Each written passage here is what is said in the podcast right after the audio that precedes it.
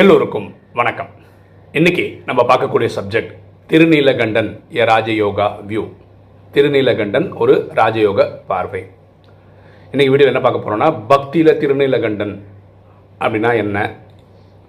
அதே ராஜயோக பார்வையில் எப்படி அதை விளக்க முடியும் அப்படின்னு பார்க்க போகிறோம் உங்களுக்கு இந்த கதை தெரியும். அதாவது அசுரர்களும் தேவதை தேவதைகளும் பிறவா நிலை அதாவது ரொம்ப வருஷம் வாழ்கிறதுக்காக அவங்க வந்து பார்க்கடலை கடைஞ்சாங்க.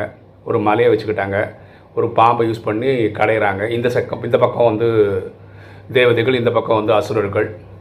அப்படி கடையும் போது ஃபஸ்ட்டு விஷம் வந்துதான் அப்போ இந்த விஷம் வந்தால் என்ன பண்ணுறது அது கடலில் கடந்துச்சுன்னா என்ன ஆகும்? ஃபுல்லாக சாப்பிட்ற ஜீ ஜீவராசிகள்லாம் இறந்துருவாங்க இல்லையா?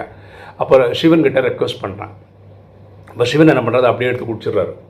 குடிச்ச உடனே பார்வதி தேவி என்ன பண்ணுறாங்க அது வந்து அவருக்கு உடம்புக்குள்ளே போயிடக்கூடாதுன்னு சொல்லிட்டு அவர் கழுத்து அப்படியே பிடிச்ச மாதிரியும் கழுத்து மட்டும் அப்படியே நீல கலர் ஆன மாதிரியும் அதன்படி அந்த விஷம் வந்து இறங்காமல் இங்கே தொண்டிலே நின்றுச்சுன்ற மாதிரி. ஓகேவா அதனால் அவருக்கு அந்த திருநீலகண்டன் அப்படின்னு ஒரு பேர் வந்ததுன்னு பக்தியில் கதை இருக்குது அதுக்கப்புறம் இந்த அமிர்தம் வந்து தேவதைகளுக்கு கிடச்சிது. அதனால் அவங்க பிறவா நிலை அடைஞ்சாங்க. மோட்சம்லாம் சொல்கிறோம் அந்த மாதிரி.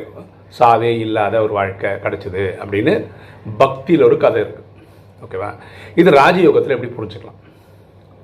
ராஜயோகத்தில் நம்ம என்ன புரிஞ்சுக்கிறோம்னா நைன்டீன் தேர்ட்டி சிக்ஸ்லேருந்து இறைவன் வந்துட்டுருக்காரு.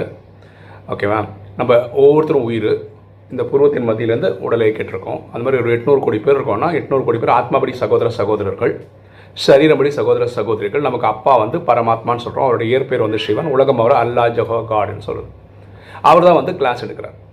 சரியா? நம்ம வந்து துவாபர கலியுகத்தில் வந்து அறுபத்தி மூணு பிரிவு எடுக்கிறோம் அதாவது துவாபரத்தில் இருபத்தொன்று பிரிவி கலியில் நாற்பத்தி ரெண்டு பிரிவு. மொத்தம் அறுபத்தி மூணு பிரிவுகளாக நம்ம வந்து தேக அபிமானத்தில் வந்துட்டோம். உடல்னு புரிஞ்சுக்கிட்டோம். உயிர்ன்றதை மறந்துட்டோம். காமம் கோபம் அகங்காரம் பற்று பேராசை ஈடுபட்டதுனால இந்த மாதிரி கீழே விழுந்துட்டோம். இந்த நேரத்தில் கிட்டத்தட்ட முப்பத்தி மூணு கோடி பேர் நம்ம என்ன பண்ணுறோன்னா இறைவன் நினைவில் இருந்து பாஸ் ஆக ட்ரை பண்ணுறோம் ஓகேவா அப்போது இறைவனுக்கு நம்ம கொடுக்கறது விகாரங்கள். நம்ம கிட்ட இருக்கிற விகாரங்கள். காமம் கோபம் அகங்காரம் பற்று பேராசையை கொடுக்குறோம். இது அவர் ரிட்டனாக நமக்கு முப்பத்தி மூணு கோடி பேருக்கு வந்து சத்தியுகத்துலேருந்து திரேதாயகம் வரைக்கும் இல்லையா?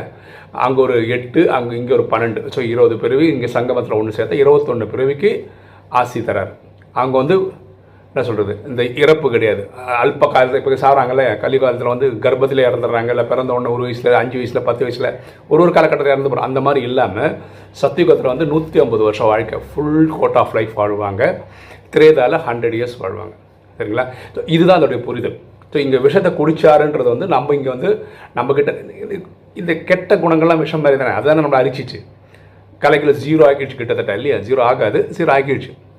அதாவது பதினாறு கலை இருந்த நம்ம சத்தியகுதிரை முதல் நாளில் ஸ்லோவாக படிப்படியாக இறங்கி துவாபரத்தில் கட கட கட கடன் கரைஞ்சி இப்போ கலிகாலத்தில் பார்த்தீங்கன்னா கிட்டத்தட்ட இல்லாத நிலைமைக்கு வந்துட்டோம்ல.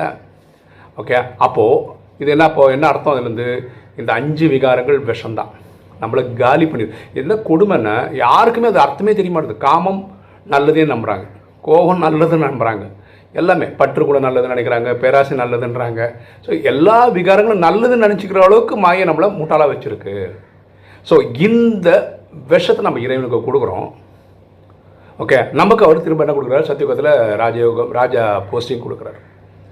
சரி இந்த விஷத்தை எடுத்துக்கிறதுனா அவருக்கு எதாவது ஆகிடுதா இல்லை. அதான். அங்கே பக்தியில் சிவன் குடிக்கிறாரு. அவரை நம்ம ராஜயோகத்தில் சங்கர்னு சொல்கிறோம் குடிக்கும்போது அவரோட கழுத்து அப்படி பிடிச்சதுனால அவர் அப்படியே நீலகண்டன் ஆயிடுறாரு. விஷம் இறங்காமல் இருக்குது அவர் அவர் உயிருக்கு ஒரு பிரச்சனையும் இல்லைன்ற மாதிரி ஒரு கதையில் காட்டுறாங்க இல்லையா?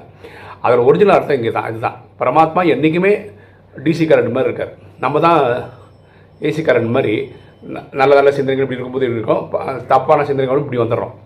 கரெக்டாக ஸோ இப்படி நம்ம பரமாத்மாட்ட கொடுக்கறதுனால நம்ம தூய்மையாகிறோம். ஸோ பரமாத்மா நம்மளுடைய விகாரங்களை எடுத்துக்கிறதுனால அவர் விகாரத்தில் வந்துடுறாருன்றது கிடையாது.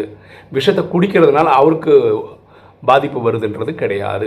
இப்படி நம்ம அதை அந்த கதையை ராஜயோகத்தோட கம்பேர் பண்ணி புரிஞ்சுக்க முடியும். நீங்கள் இந்த கதையை கேட்கும்போது உங்களுக்கு புது புது பாயிண்ட்ஸ் தோணலாம். இன்ட்ரெஸ்டிங்கான விஷயங்கள் உங்களுக்கு கிடைக்கலாம். அப்படின்றத கமெண்ட்ஸில் போட்டிங்கன்னா நம்ம இதை தேடி வர்றவங்களுக்கு எக்ஸ்ட்ரா இன்ஃபர்மேஷனாக அது கிடைக்கும். ஓகே இன்றைக்கி வீடியோ உங்களுக்கு பிடிச்சிருக்கோம் நினைக்கிறேன். பிடிச்சவங்க லைக் பண்ணுங்கள் சப்ஸ்கிரைப் பண்ணுங்கள் ஃப்ரெண்ட்ஸ் சொல்லுங்கள் ஷேர் பண்ணுங்கள் கமெண்ட்ஸ் போடுங்க. தேங்க்யூ